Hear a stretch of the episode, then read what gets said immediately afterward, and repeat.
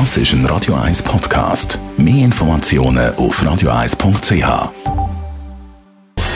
Gesundheit und Wissenschaft auf Radio 1. Unterstützt vom Kopfwehzentrum Irlande Zürich. www.kopfwww.ch Nicht immer kommt man ja unter der Woche zu den nötigen sieben Stunden Schlaf, die man so braucht, um fit zu bleiben, um gesund zu bleiben. Das haben wir gerade letztens wieder mal diskutiert an dieser Stelle.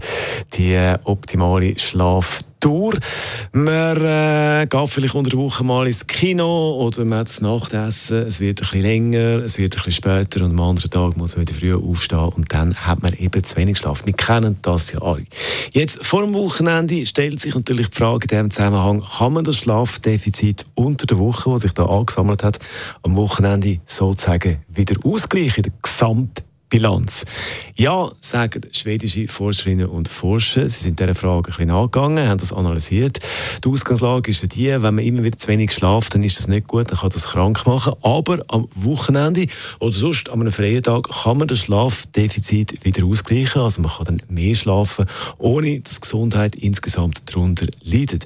Für diese Studie hat man die Schlaf- und Lebensgewohnheiten von fast 44.000 Menschen in Schweden genauer analysiert. Also, je nachdem, wie eure Schlafzeit so unter der Woche jetzt war, ist vielleicht äh, am Wochenende jetzt äh, Nachschlafen angesagt.